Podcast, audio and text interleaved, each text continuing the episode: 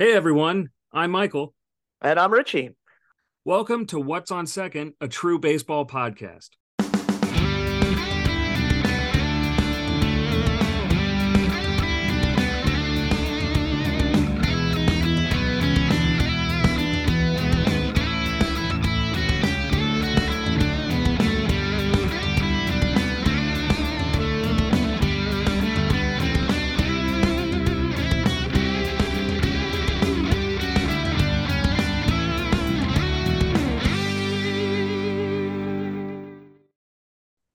What's going on, everybody? Welcome to another edition of What's on Second, a true baseball podcast. It is Richie. It is Michael. We are back on the diamond yet again. Michael, how you doing, Oh, yeah. buddy?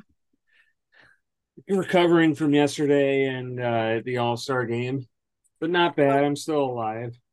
Hey, you know what? As as the guy who finally had his team win the All Star game, Ah. I have two words for you. Get over it. It's three words, Uh, but I don't care. Get over it. Oh, that's awesome. I got two words for you. that's staying in. That's staying in. That's fair. I appreciate it anyway. I hey, look, I corrected myself. I knew I made a mistake, but it was fine. Um, anyhow, uh, what do we got on the lineup card today, my friend?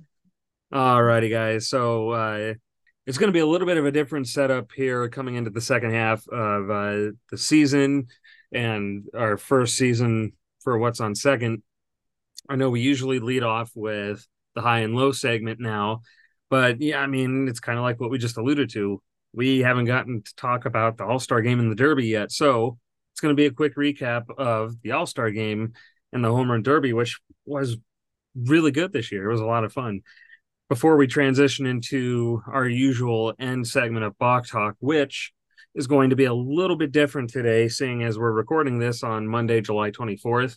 So a week from today is going to be the day before the trade deadline, which when we come to that episode next week, uh, we're going to have to try and switch it up a little bit to try and get that content out in a timely manner.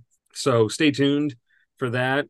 We might Maybe be a live, show. We week. don't know. We're we're, we're Exactly. looking. We're we're investigating some live options. The Right. Instagram has been popping for that, and I am very much so convinced that uh, it's going to happen soon. So uh, honestly, I really wish I could have gotten it ready for our series between the two of our teams last weekend. Just weren't ready yet.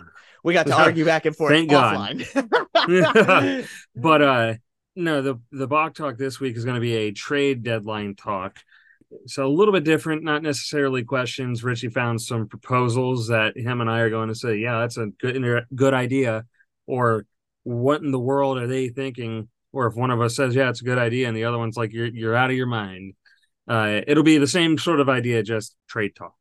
Richie i'm going to give you the floor here to lead this uh leadoff segment. The all-star game finally gave the uh, NL a win for the first time in just about a decade. Yes. Uh, so I went back and listened to our All Star episode or our preview episode for the All Star game, and I was thinking about and the Derby, and I was thinking, Mhm. hmm, let's see how either really right or really wrong I was. But uh, obviously we released it before uh we had the final final rosters because some finalized switches happened right before the game Mhm. itself. Regardless, uh, we both agreed it was going to be a low scoring affair. We were both right on that. Uh, Yeah. we just didn't think that the NL would do it. And uh, if you had bet me money on who was going to be the uh, NL MVP, Elias Diaz of the Rockies would not have been my pick. I'm just going to be really honest with you. The the first Rocky to get it. The first Rocky to get it, and all deservingly so. To take the mountain out of left field is uh, an impressive move. I mean, Bautista's not an easy guy to hit off of, especially when you couple he throws 106 101 every Mhm. time basically with his fastball and then he throws a splitter at 85 it, it's it's a nightmare for hitters. And my couple that with a slider. So hmm it was very interesting to watch. I enjoyed the game very much so. Uh usually I sometimes get really agitated at all-star games because they're not fun. Huh. This broadcast was great. I love the in-game interviews. I thought that was really interesting. Uh Freeman Yeah. and Mookie are great together. Love that. Freeman just needs to be mic'd up all the time. He's really I I know he's an ex Brave and I should absolutely can't should not like him. I love the guy. Greatest great dude. Uh, so you've lived and breathed since he became a Dodger. You know that Freddie was the the heart and soul of the Braves, and I know there's a lot of talk year in and year out amongst baseball fans, analysts, the whole shebang that you know, oh, this player is the face of baseball, that player is the face of baseball. Well, we might have a face of baseball, but I think there might just be honestly a heart of baseball, and I my vote year in and year out would be for Freddie Freeman to be the heart of baseball. Yeah, I would agree. But honestly, in the actual game, first off, let's talk about the defense too. Uh first inning, you have Adolis Garcia and Randy Arozarena make catches that were ridiculous on mm. opposite sides of the field, robbing uh both free uh robbing the aforementioned Freeman and Ronald Acuna, arguably the MVP of the league. So I was like, oh, that's how we're starting this game. And then to see uh just the evolution of the game all the way through, it was a fun, fun game. It was entertaining the whole way.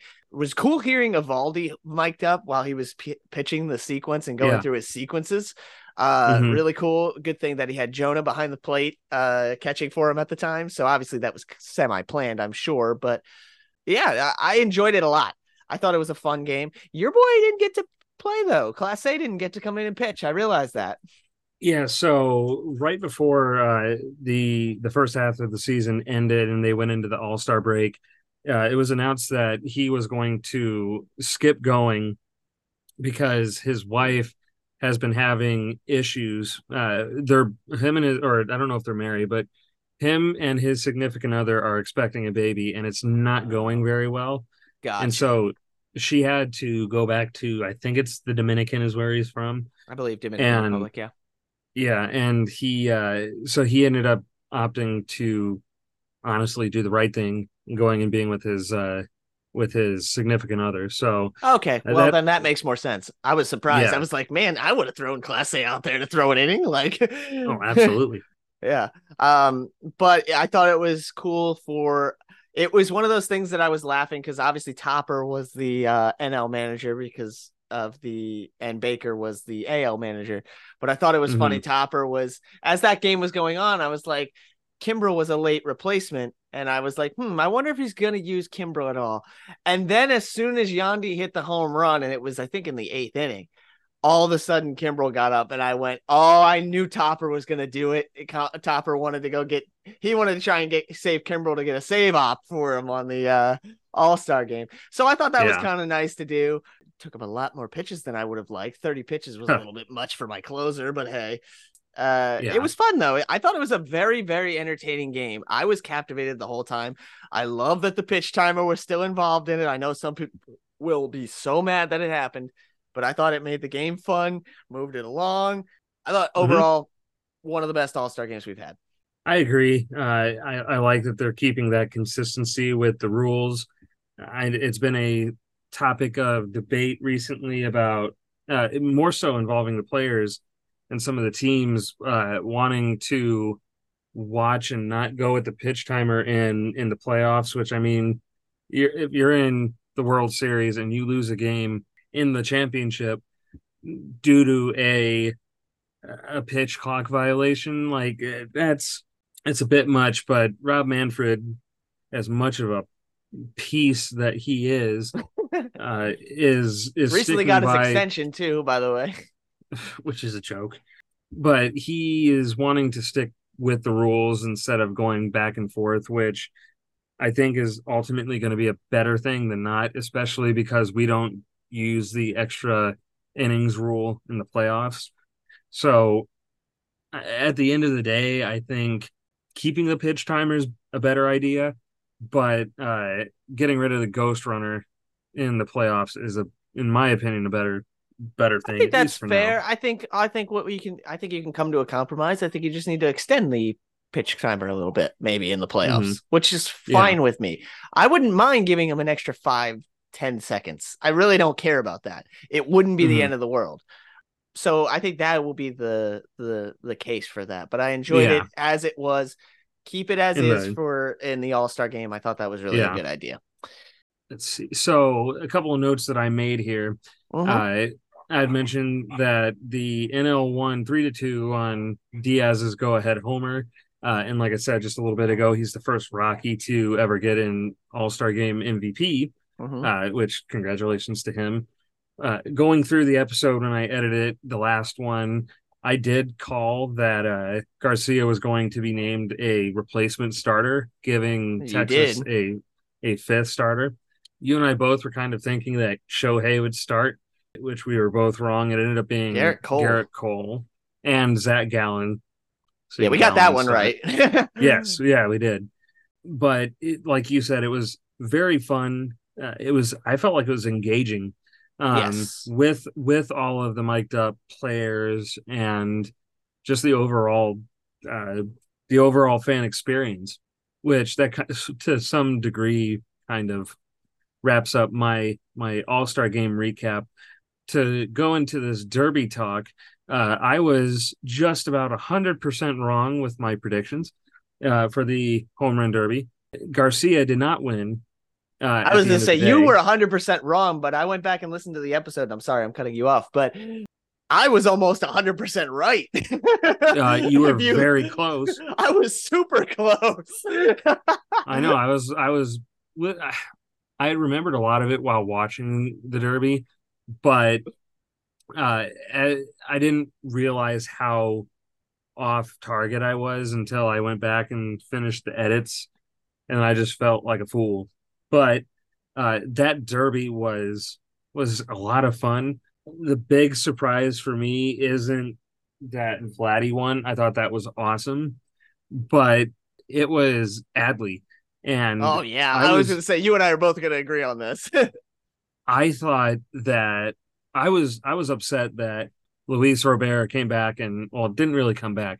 He very easily, in my opinion, beat him because that dude is just so strong that he was barely swinging it in that first uh, that first round against Rutschman.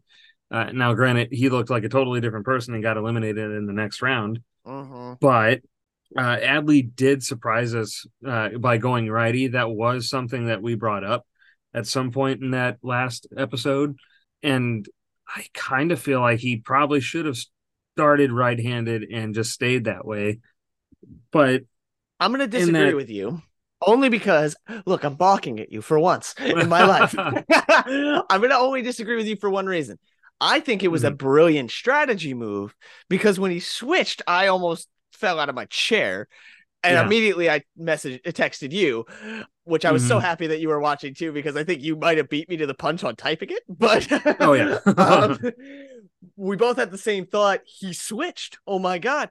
And it might be the first thing that unlocks it for switch hitters. If you noticed, so if you swing that many times one way, you get tired naturally. Mm-hmm. It's it takes mm-hmm. a lot of energy, everything like that. Well, when you turn around and you go the other way, and you have the ability to hit for power the other way as well, like Adley does clearly, mm-hmm. it opens it up and it's almost like you're starting fresh again, fresher, I should yeah. say. So yeah, yeah. I thought it was a brilliant move. I think mm-hmm. it's a move that I don't think like J Ram could have done it yesterday last year. I think it's a move that's because I think his swing just doesn't fit for that. We also agree that his swing wasn't really built for a home run derby, anyhow. But switch hitters like that, I wouldn't be shocked to see that happen more often. I think it's a brilliant move. I want Adley back in it next year because I think mm-hmm. he just ran into a buzzsaw. But I think he could uh I think there's a lot of potential in that. I was very impressed. And to yoke six out of seven with 30 nope. seconds. Oh, was, was? Uh, I think it was he hit eight of ten. I think. Okay, eight of ten. Yeah, but that was nuts. Um, so that was my first. I agree with you. That was a big takeaway for me. He when he was hitting left-handed, he had so many good swings where he, it's like you didn't think he could hit it that far. But then I don't know if he got into his head or not, but you could hear the the catcher telling him to breathe and relax and whatnot. Uh, but then when he when he just looked like a totally different guy when he went around to the right side. But I like your point that you know you start off one on uh, hitting from one side of the plate, and uh, you obviously get tired. But then you go to the other side, and it, it helps you kind of have a little bit more life and giddy up in your swing. But it was it was kind of weird to see the polar bear look not the polar bear like You know, he's not his- healthy. No, I'm almost 100% convinced he's he rushed back from that injury and he got Mhm. popped pretty good. But he rushed back from that injury. He doesn't look like himself at all. He looks No. terrible. He should honestly, he honestly, I would almost phantom IL him again if I could, if Yeah. the Mets could, just to Yeah. get him time. Mhm. Oh, without a doubt. Which they're going to be an interesting team to watch in the next week with the the deadline approaching. But Mhm. Pete didn't look the same. It was so fun watching uh, Rodriguez in the Derby. Still a little want to touch disappointing that he, yeah, still a little disappointing that he didn't start in the All Star game. But overall, that All Star week was was a really good uh, show that that Seattle put on, Yes. showcasing their ballpark and the fan base and just that that Seattle Mariner Mariner culture. Yeah. I I think Julio also showed that there's a his well, I should say his pitcher for the home run derby showed the real model of how you need to throw the home run derby. And it's it's that and I sent it right to you right away off offline again while we were watching. It was that hanging slider esque look. He's just flipping almost hanging breaking balls up there. And J Rod just yokes every one of them because that's the Mhm. pitch everybody's looking for as a home run hitter. If you get a hanging breaking ball, slider or otherwise, usually slider is the best one, but if it's a hanging slider, it's just spinning up there, which just increases the backspin and you just get to use your power and drive. It's the Yep. ultimate thing. And I think that's going to be huge coming into next year's home run derby is I want to see how many people took notes of that because that should be the pitch you throw every single time in a home run derby is that hanging breaking ball. And he was just throwing it flat footed too. It was flat foot little sidewinders. Yeah, Uh, it was it was the coolest thing. it was very very impressive. Yeah. And the fact that they were in the same spot every single time, I was like, wow, this is nuts. Oh, absolutely. Uh, but we'll go ahead and transition into this final segment already. But I have a feeling that it's good. We're gonna we're gonna get some good discussions going on here. yes. Richie, lead us here in this uh, trade talk edition of Balk Talk. Sure. So this Balk talk's obviously a little different. We're not going to have question. I'm not going to have Michael balk or Walk on me uh, on these as much because really it's not questions. We're going to kind of make it an open discussion forum for this Balk talk, but it was the perfect kind of segment for Balk talk as well. So we're coming in here, and this is an article I found off MLB.com, our great MLB friends, and it's talking about the in a perfect world trade deadline strategy for each team. So we're going to go through each team we're gonna see if they we agree on what they should do, and if we disagree, what they we think they should do instead. So we're gonna start here in the AL East. First, no particular order on these, by the way. It's just literally by division. So the first team is the Blue Jays. Their note is be aggressive here and now. Recent deadlines, the Blue Jays have upgraded their present day rosters with one eye always on the future. They've always preferred to land players with contract time remaining beyond that season. Jose Berrios, Whit Merrifield, Zach Pop, Ross Stripling, Mitch White are just a few to name some to give you an idea. Key here is they have not really been the biggest pieces they've needed. So basically, what they're saying is the Blue Jays need to sell out and get somebody. Whoever it is, whether they have time or not, they need to go all in to make a move here because this is a window for them, and that window is starting to shrink a little bit, and they have not taken advantage of it yet to this day. I agree with that. I can see. I mean, coming as a as a Cleveland fan and from a Cleveland fan's perspective, it's it's really tough to say go all out and trade for that guy that uh, that's going to cost you quite a bit of your potential future in terms of prospects. So if if anything, and I were a Blue Jays fan, I would hope in going off of that idea, go out get someone who it's going to cost you a ton of players and prospects, but has maybe a couple of years of control, a year and a half, something like that, where you get a little bit of longevity out of that player that you're getting in return, even though you're still paying for it. So if they can find some way to keep their current trajectory or if they can find a way to keep how they usually approach trades, while still selling out and going all in on some very big name player, then I think that would that'd be a good move to do. Yeah, I completely agree. They need to make something happen here. It's the windows now. For the Orioles, their key is add pitchers, preferably ones who aren't rentals. So kind of on the opposite spectrum. Uh, it's time to buy in for the Orioles. Now, the Orioles, mm-hmm. as we know, have had a huge year. They have great hitting. They have great everything. The bullpen is solid. We've mentioned Bautista earlier. It wasn't a great all star game for him, but he's ridiculous. We mentioned Cano earlier on in the last episode. They need to acquire pitching badly. Mm-hmm. And the biggest thing they need is some good starters. I agree. They need to pick people that are relatively still have some years left on their deals because there's yeah. no reason to just sell out for rentals right now for them, uh, especially with how young this team is.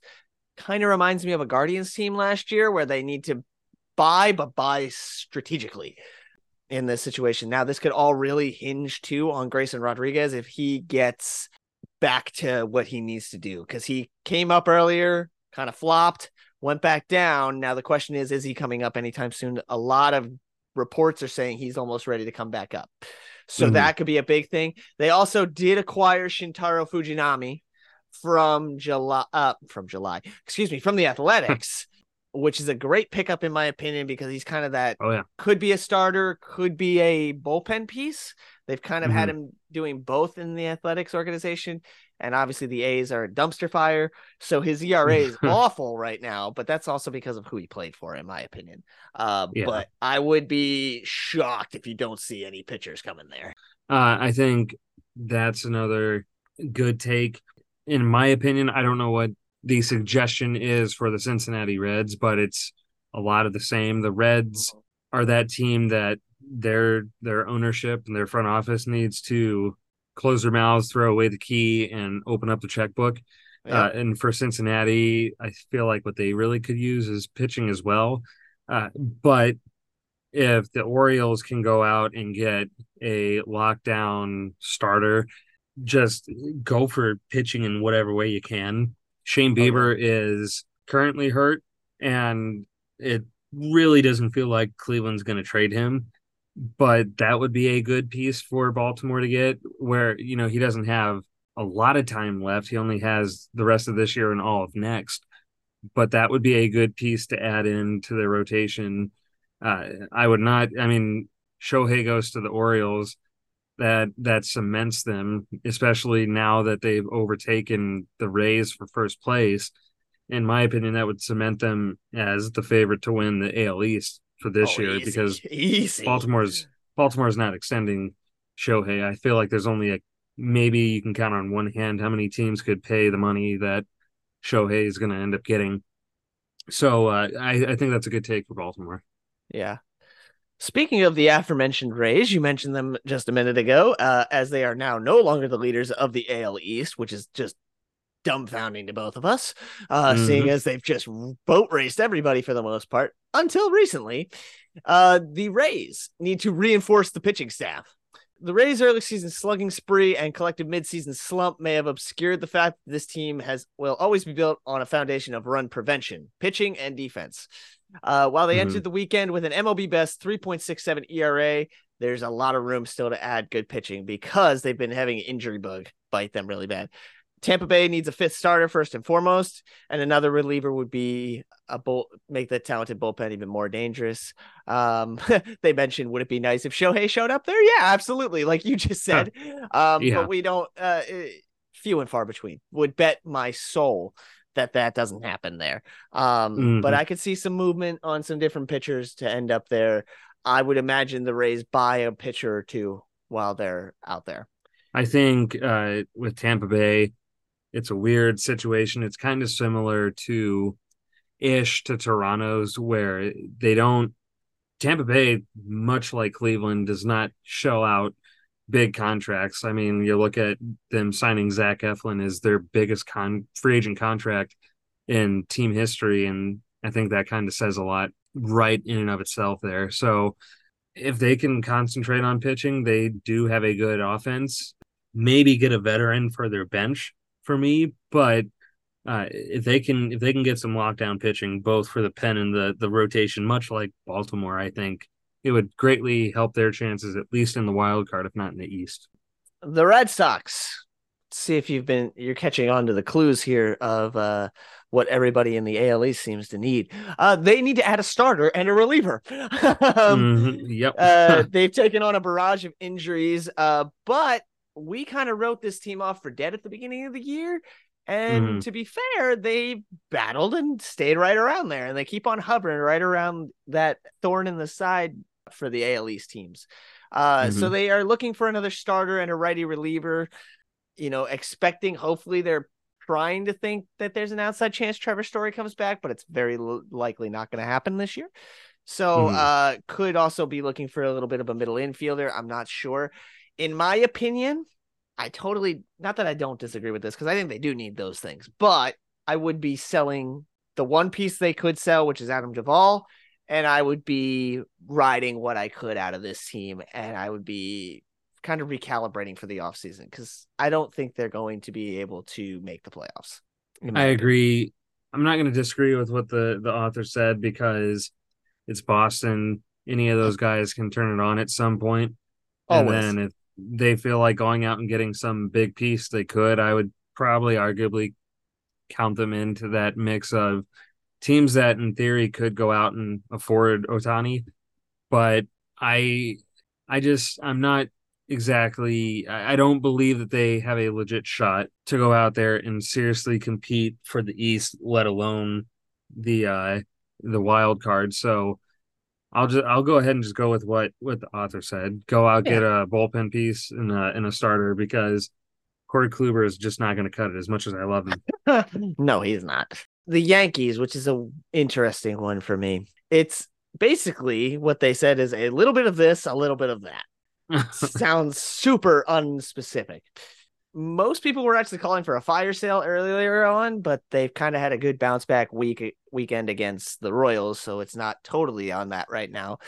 But there's a lot of big money contracts on the Yankees books right now, so they should be in win now mode.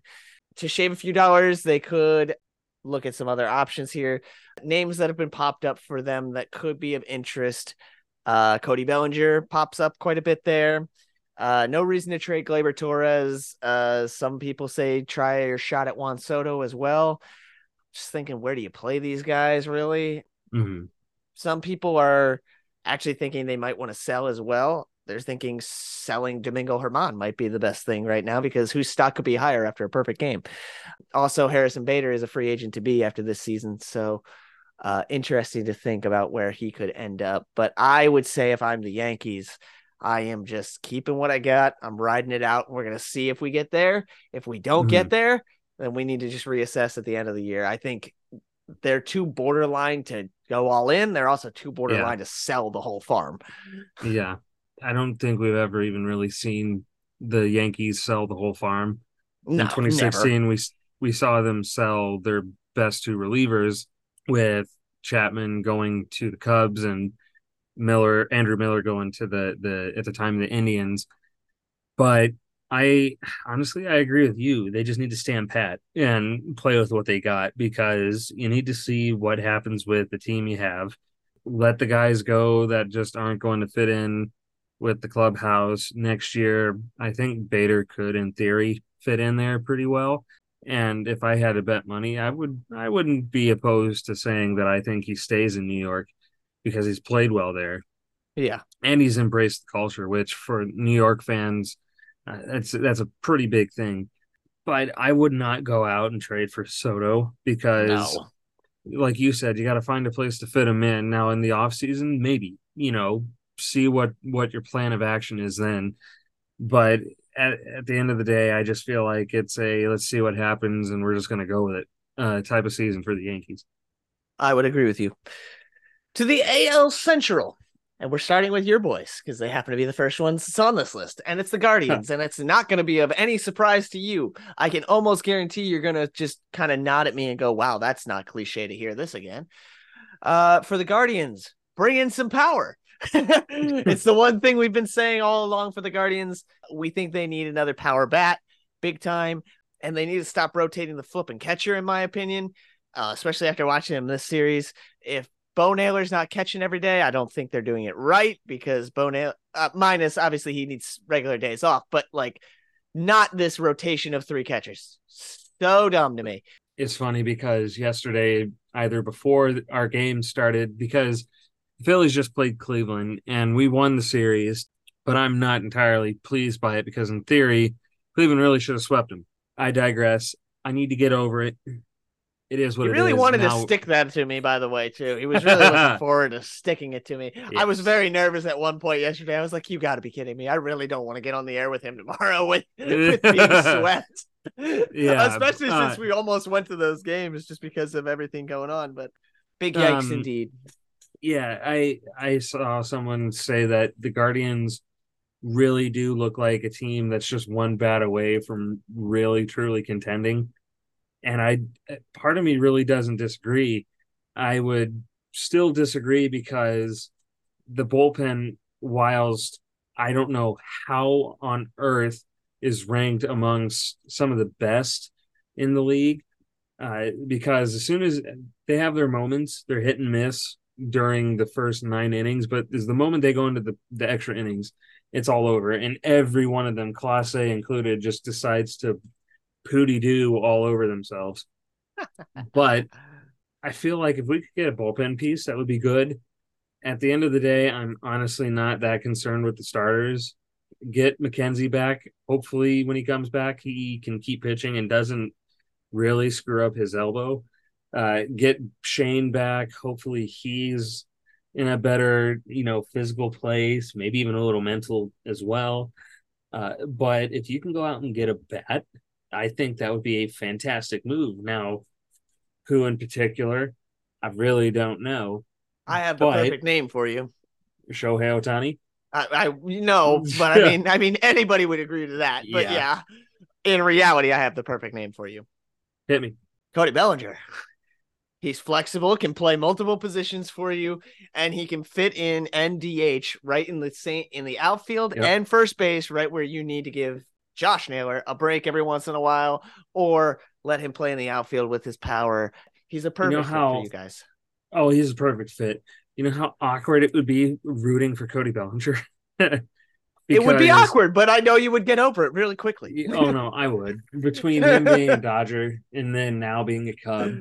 But that's that's shades of getting Kosuke Fukudome, a a big throwback name uh for y'all. Yeah, I was gonna say, Uh, boy, that's going back in the day there.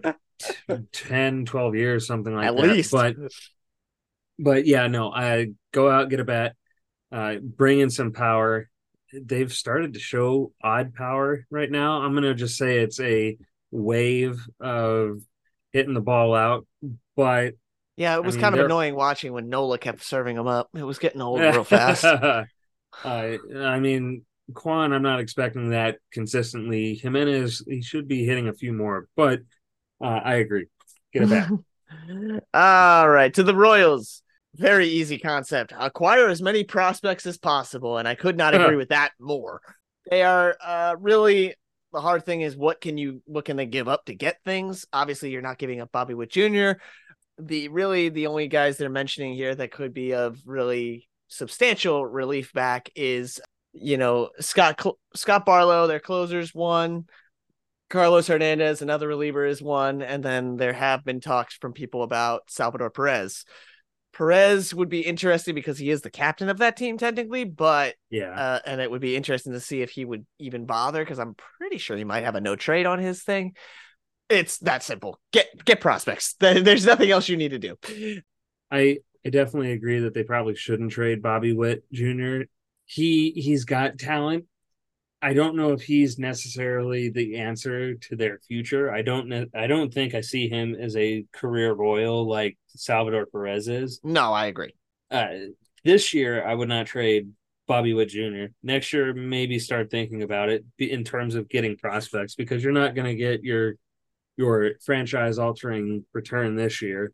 Uh, Scott Barlow can be good. He has not been consistently good his whole career. Uh, Hernandez is a good bullpen piece. Kind of it not as good as Gregory Soto, but I could see him really helping a bullpen out. So it, that is probably about as on point of a deadline approach as that I've heard so far. Yes, to the Tigers. Trade veteran starters for prospects. Again, pretty much cut and simple and very easy to think about. Uh, a couple guys they're mentioning here that could go. Uh, Eduardo Rodriguez, uh, his he's up. To, uh, he has a contract opt out at this season's end. Very, very possible he could do it. Uh, and Michael Lorenzen, their all star, uh, has a one year deal expiring at this end of this year. Teams looking for pitching could definitely be in on that. I would be not surprised. They're mentioning the Rangers, Braves, Reds, and Dodgers as all possibilities for those guys. Uh, wouldn't be surprised if any of those happen. I mean, the Braves did make two trades already today for some relievers. They got uh, Johnson from the Rockies and uh, Hearn, a lefty from the Rangers, ironically enough. So those guys are already done. But yeah, I mean, pretty much cut and dry. You'd like to think you could move uh Javy Baez, but I don't think anybody's buying that right now. So uh no. yeah, those two. Those are what I'd be moving. If I could move Baez for a decent amount of haul, I would, but I'd probably be getting like prospects 20 and down for that at this point. Yeah. I think Detroit's approach, in my opinion, the way I, I heard that is similar to uh, Kansas City, but for Detroit, it should be more of a cost cutting whilst Correct. at uh, padding up your prospects. Rodriguez should get you a good haul.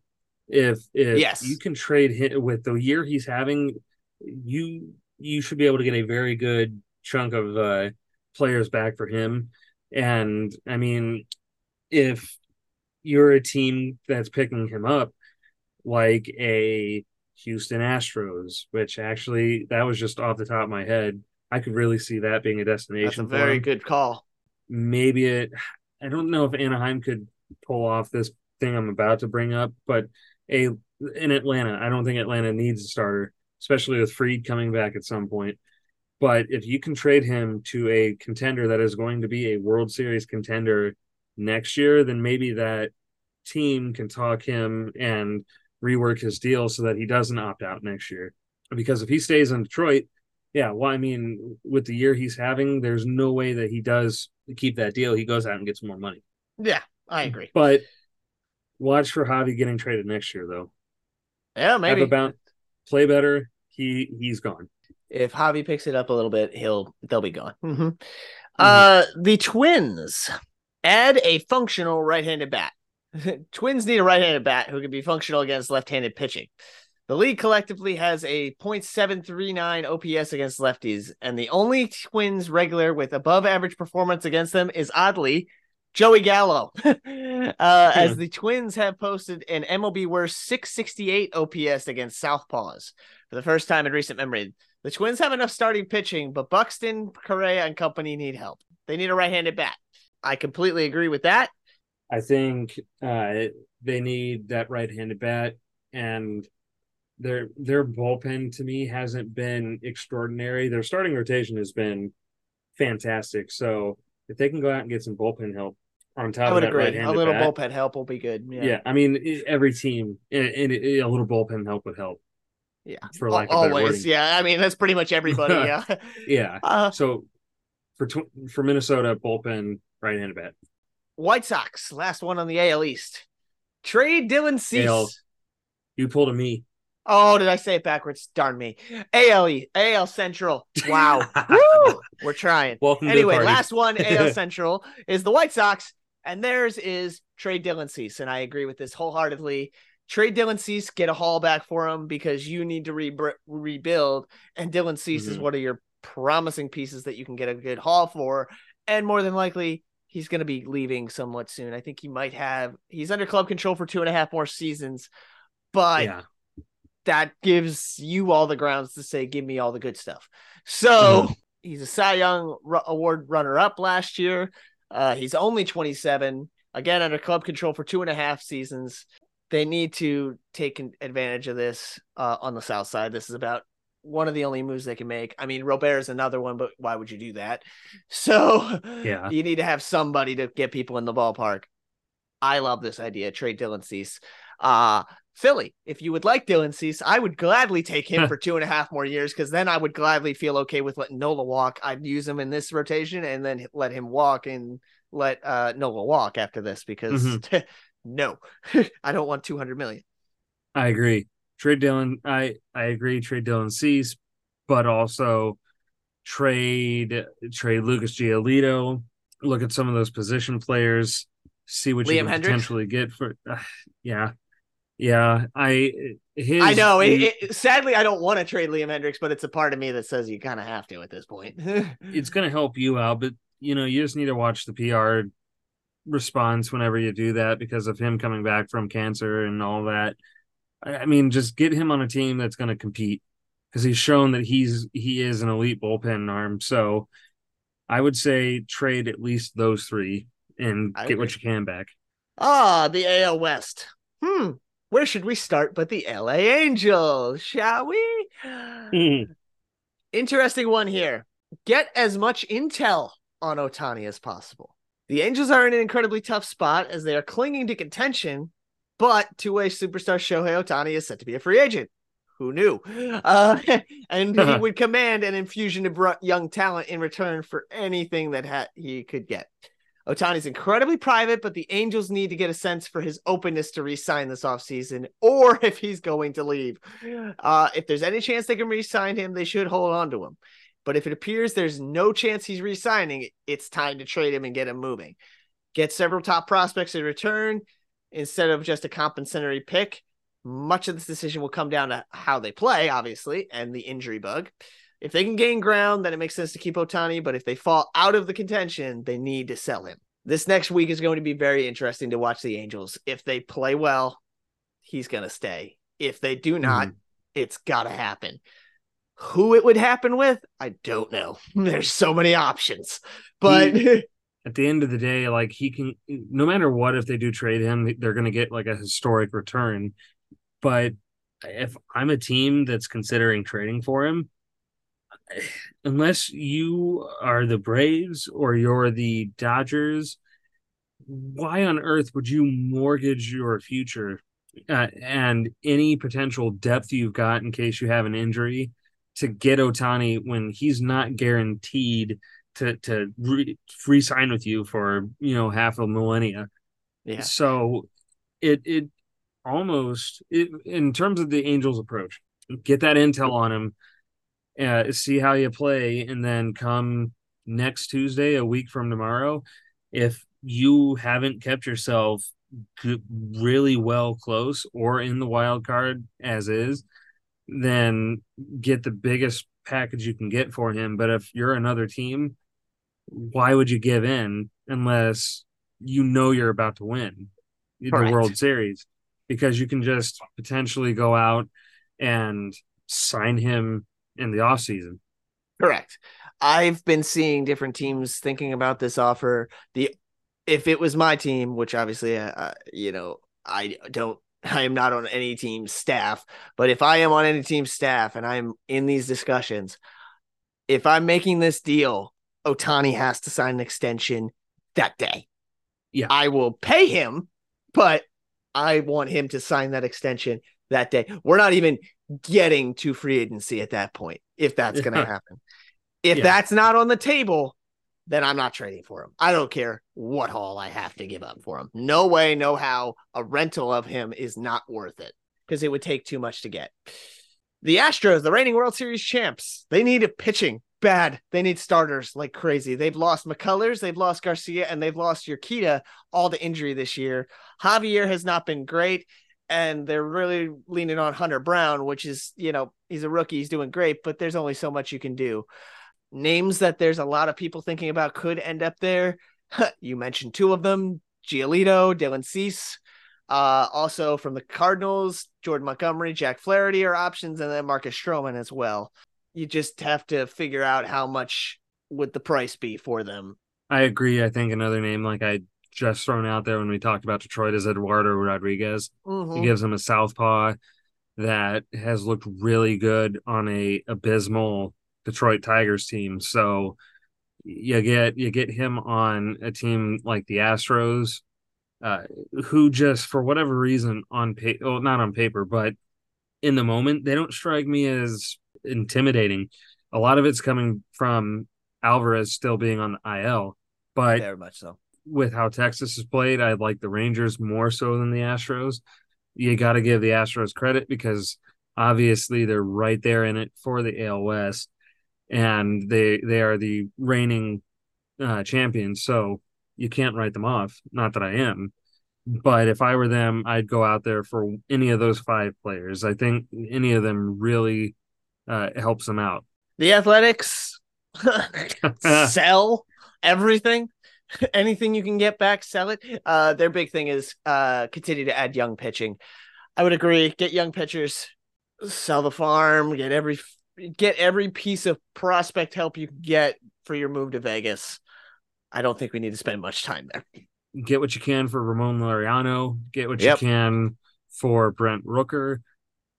I mean, Yep. eh, It's I would like even what- I would even put Blade up there as an option as well. Blade.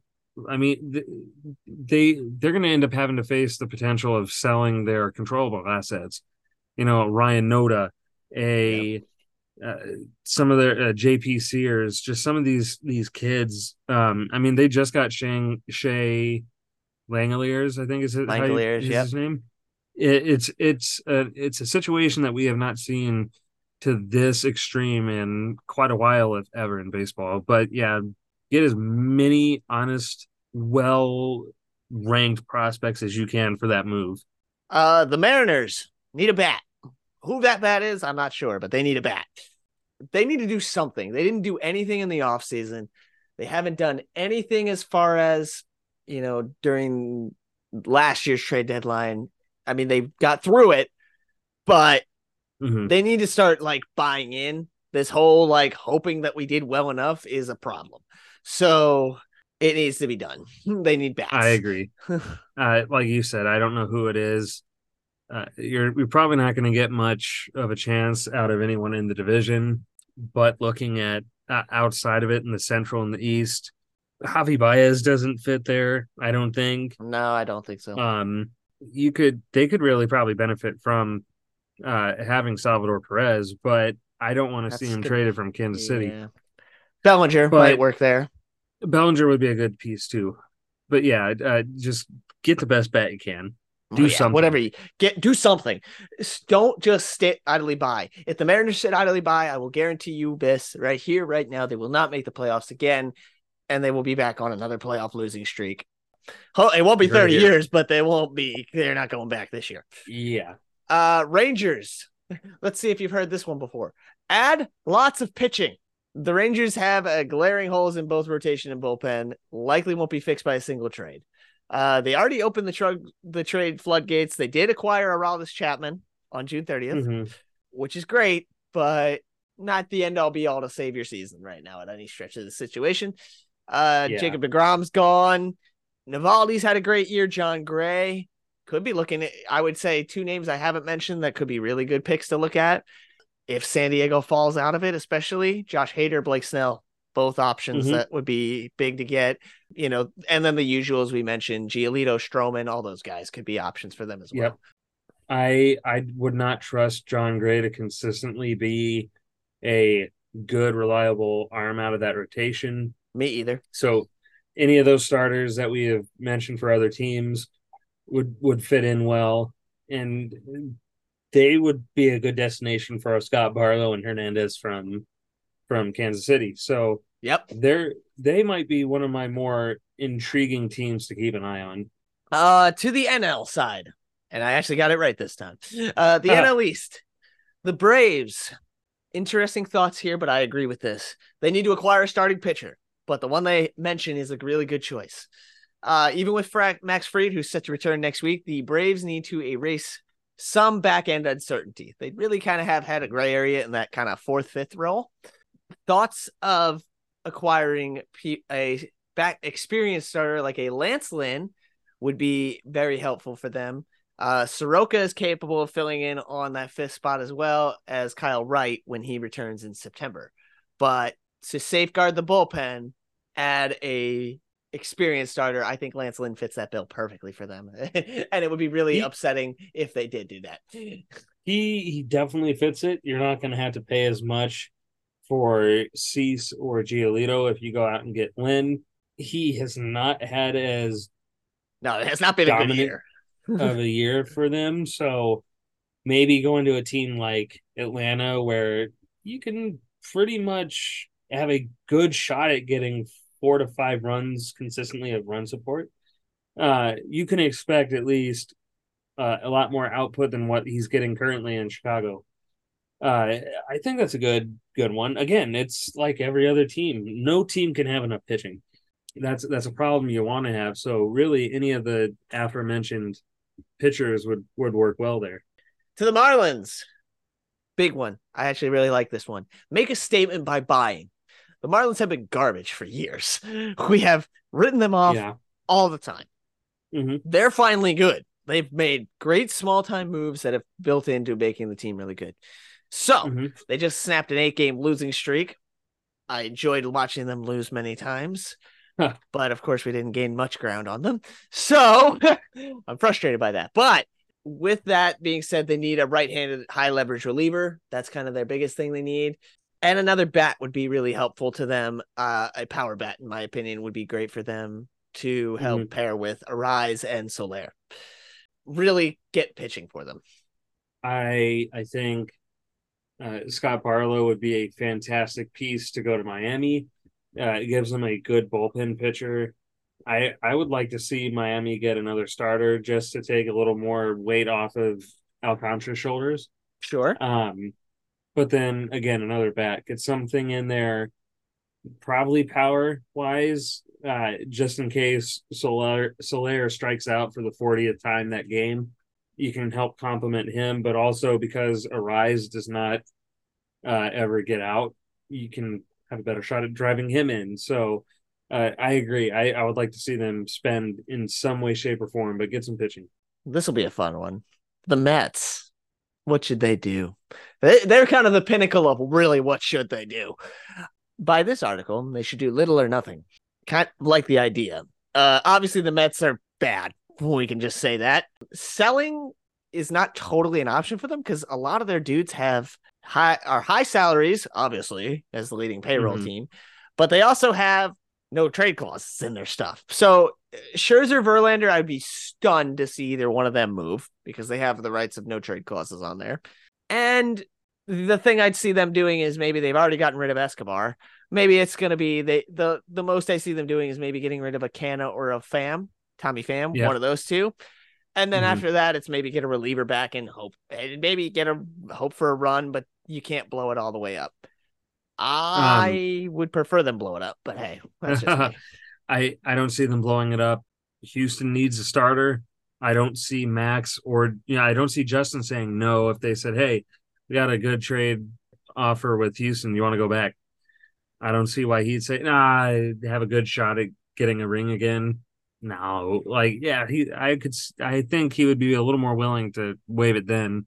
And if they want to change it up a little bit and trade for Mad Max instead of Verlander, I think Houston's another good possible destination for Scherzer.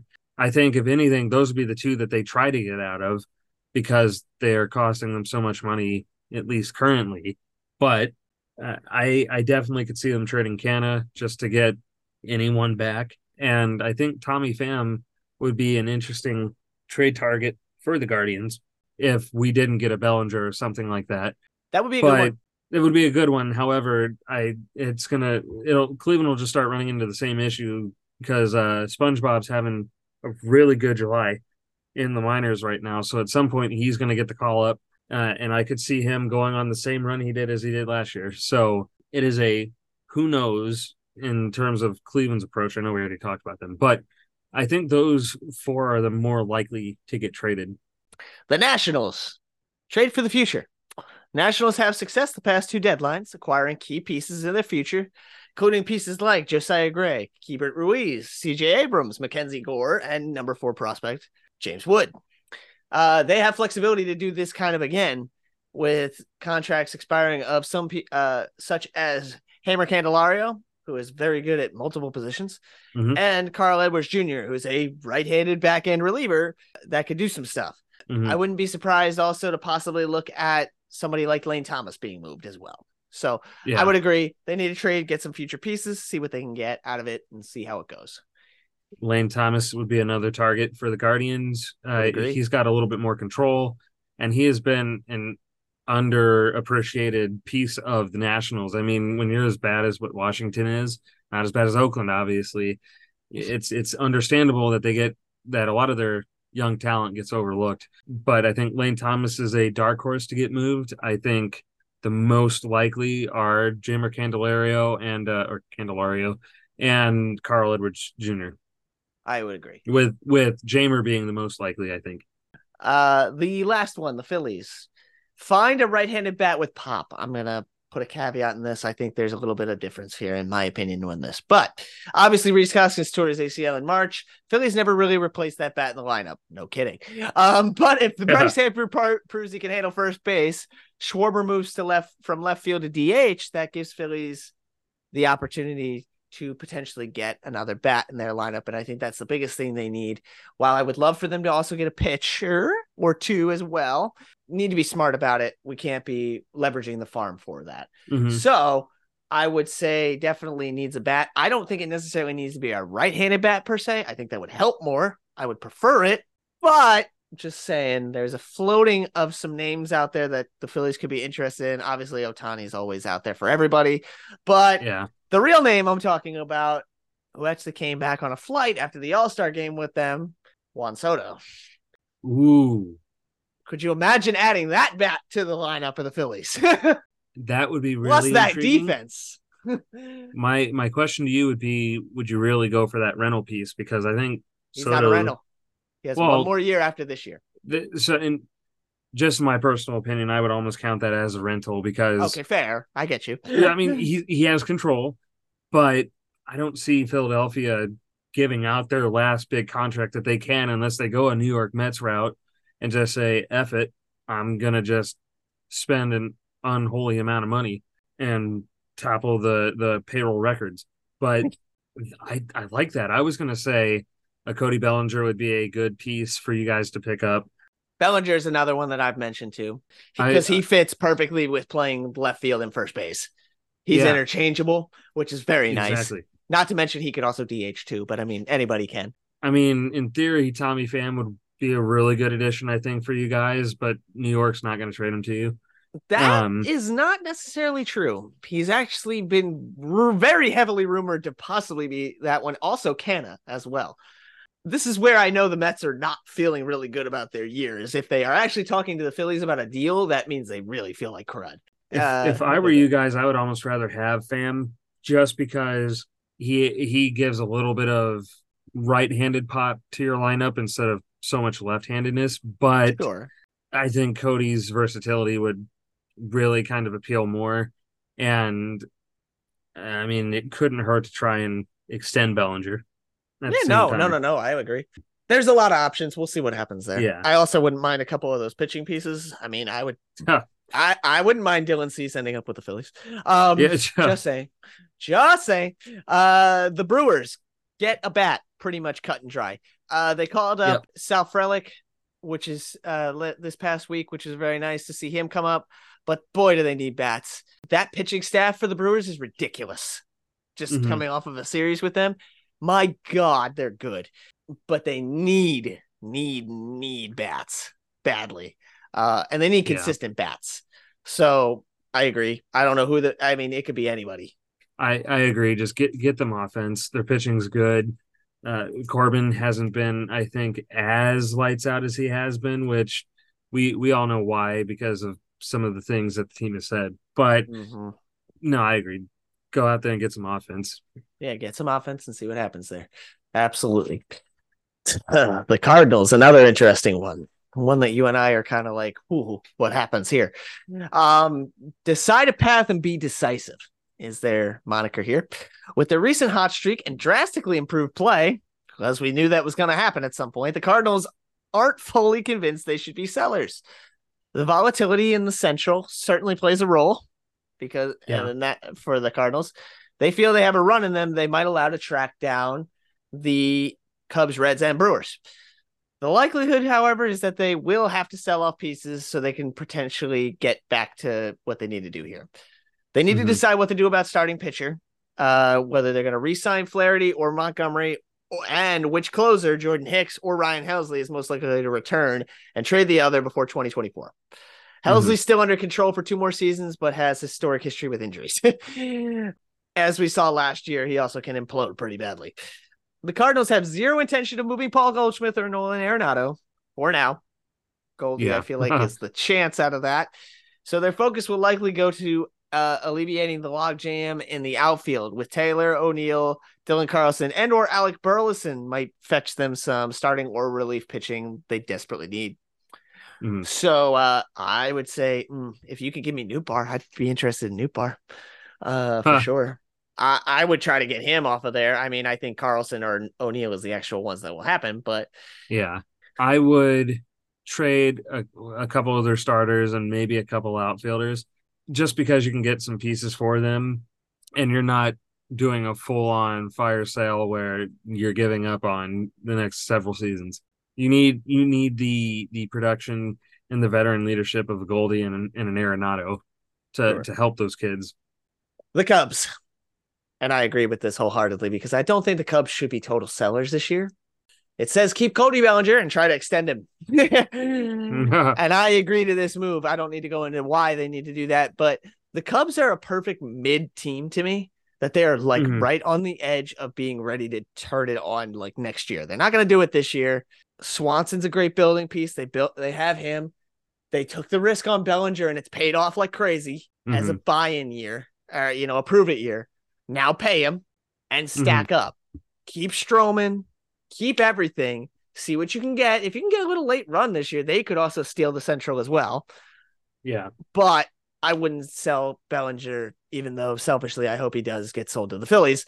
I think that they need to hold on to their pieces. I think they need to keep building. Just for the sake of having a little bit of difference here, I think they should get rid of Bellinger and get rid of Stroman because who's to say you can't re-sign them? Because both obviously are comfortable in Chicago. Uh, they're performing really well. Stroman's looking completely different than he did last year. Uh, Bellinger definitely is looking much better than he did in his last year in LA. So get some kids back to bolster their their minor league system, and then try to re-sign them. Uh, there's going to be enough, I think, good free agents next year that you don't need to go out and pay for an Ohtani or a someone that's going to cost an arm and a leg. Uh, oh so no! I if I were them, I would capitalize on what they have. For the Pirates, keep the veterans, and I think we all agree to this. They can learn from the with the mix of their talent there. They need to keep what they have. I would keep Rich Hill, keep Endy Rodriguez, and Henry Davis. They can all learn from Austin Hedges. Keep Carlos Santana really overall, Pirates keep what you got. Don't yep. don't be trying too much. If anything, Bednar is about the only piece that you would possibly move if the haul's enough, but that's about it. I'm just gonna go off of what you said. I agree totally. Bednar, they have come out and said that they're willing to listen on. So we'll have to wait and see. We'll wait and see on that one. The Reds get a starting pitcher or two. That's mm-hmm. all they need. They're really such a good team. They need pitching. They yep. need people to help. Hunter Greene and Nick Lodolo have been hurt again. Shocker again with Hunter Greene, but yeah. if they can get those guys back with some backup, so they're not mm-hmm. taking on everything, they'll be fine. They'll they uh, will actually make the playoffs then. sh- shocker! Who who would have thought that a team could use pitching? Uh, I but know, I right? completely agree. Owners zip those lips, throw away the key, open up that book. Don't leverage your future because again, Cincinnati's another one of those teams that cannot get rid of all of their prospects to get front of the line guys, but right. add to what you got without depleting yourself. However, MLB TradeRumors.com had did put out an article saying they are willing to listen on Jonathan India. I was gonna say that too. I just heard, saw that as well that they were interested in let, hearing offers for India, and I kind of almost took a step back. And either they better have a prospect underneath him, which they mm-hmm. must. Mm-hmm. They might also have a logjam up there because I think there's somebody else that they on their main roster that can play both those positions. So India, I think, could be the easiest one to get the haul for because he's coming out of Mhm. he's running out of time, service time. But yeah, I was kind of stunned with that. But hey, I'd listen if they say Elly De La Cruz. But hey, well, who am I? uh, to the NL West, D backs add bullpen help. That's the only thing they need. That starting staff is set. They need Mhm. bullpen arms like crazy. Find them all. I don't care what it costs. Pay them. Get bullpen. They need bullpen badly. I- if they have bullpen, they're great. I agree. Uh, their starting staff is great. I kind of just want to see them get another starter, get a get a back end guy, a Lance Lynn. If somehow Eduardo Rodriguez doesn't get a ton of traction, get him. But get a Scott Barlow, get a Hernandez, uh, get someone who's going to help, help out that back end. Uh, they don't need this guy because Christian Walker is having such a good season at first, but wouldn't it be crazy if they traded for Paul Goldschmidt and brought him back to Arizona? Oh my gosh, that would be so good. I would love That's it. what I'm saying. Like they don't need to because of Christian No, Walker. they but don't. take Christian Walker away from first. But and I'm not saying that they need to because he's bad. But like make Walker the the DH uh, if Yeah. they don't have a full time one. Get Goldie in there and that veteran leadership on that team. Get even more offensive production. I just think that would be a wonderful Cinderella story. He signs an extension for another four or five years and then retires at D back.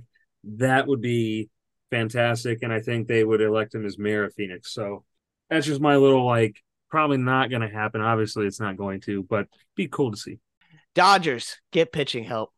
They need starters bad. Yeah. They have three rookies on the rotation right now. All of them are great, honestly. it's just Mhm. annoying as crud. But um they're not all supposed to be there yet. Uh, just like, you know, the first team that we've talked about today out of all the other divisions, uh, no one, no one else needs pitching. So, you know, why not go and get a couple if, Yeah. if you can? The Giants, they're an interesting one to me, but I agree. This is all they should do right now. Get more pitching. Um, pick up a starting pitcher or two.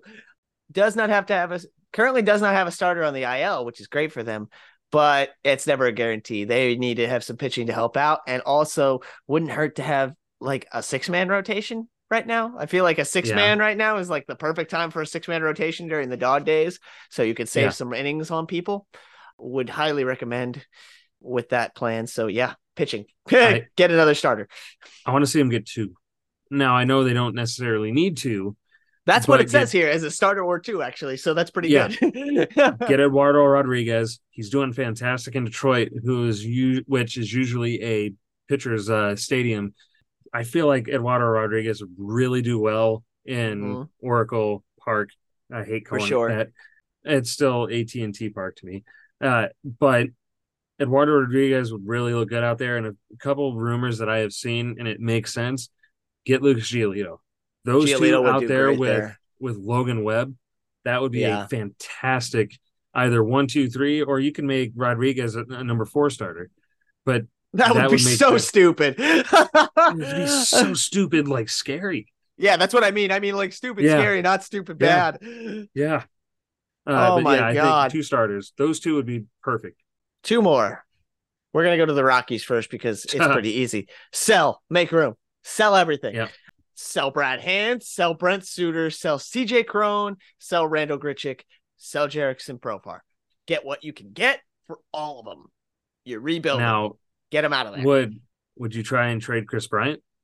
I mean, I know I think he's got a no trade clause, but He also has And a he's been- load of. Uh, he also has Injuries. a big salary.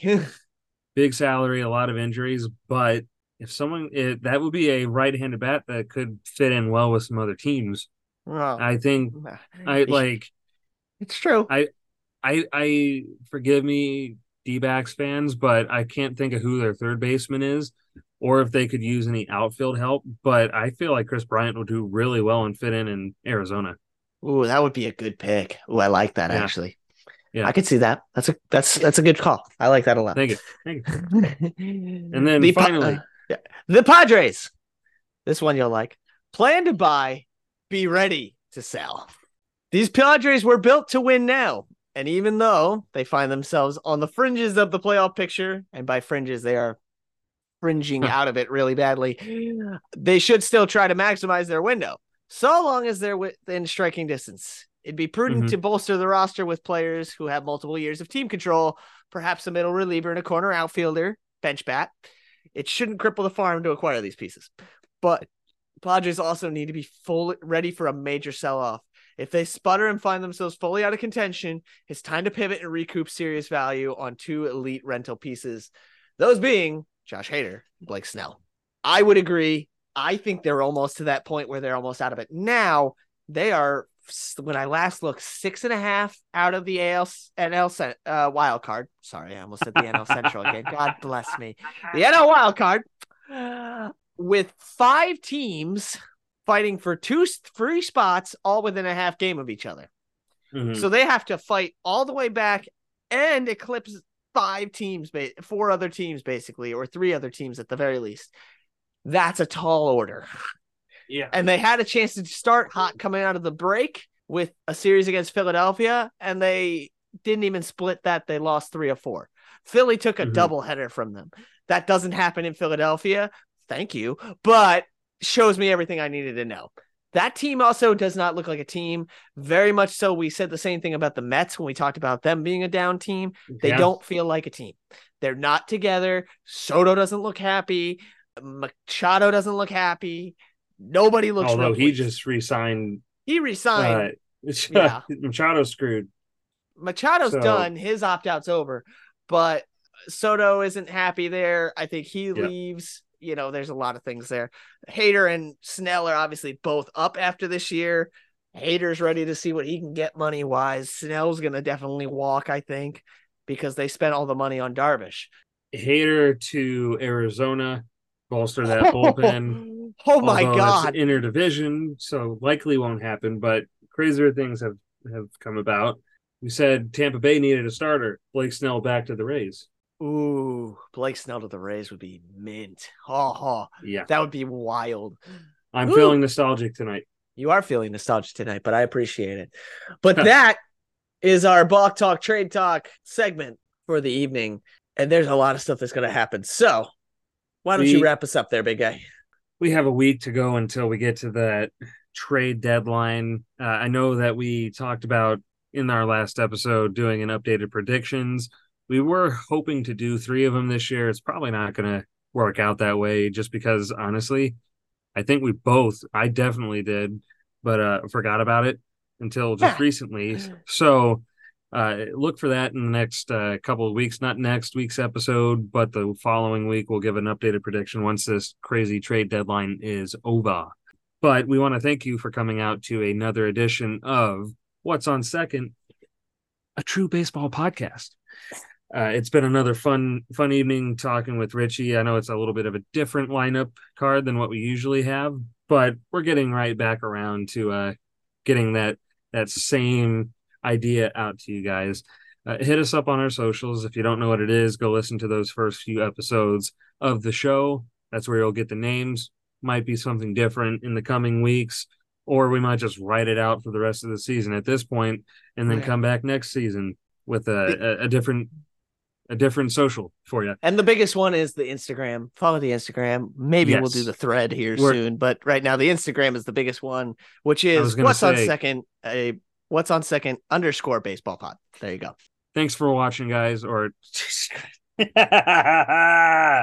you be watching. All right. but once again, guys, thank you for listening in on another episode. We want to see you out here again next week on the Diamond.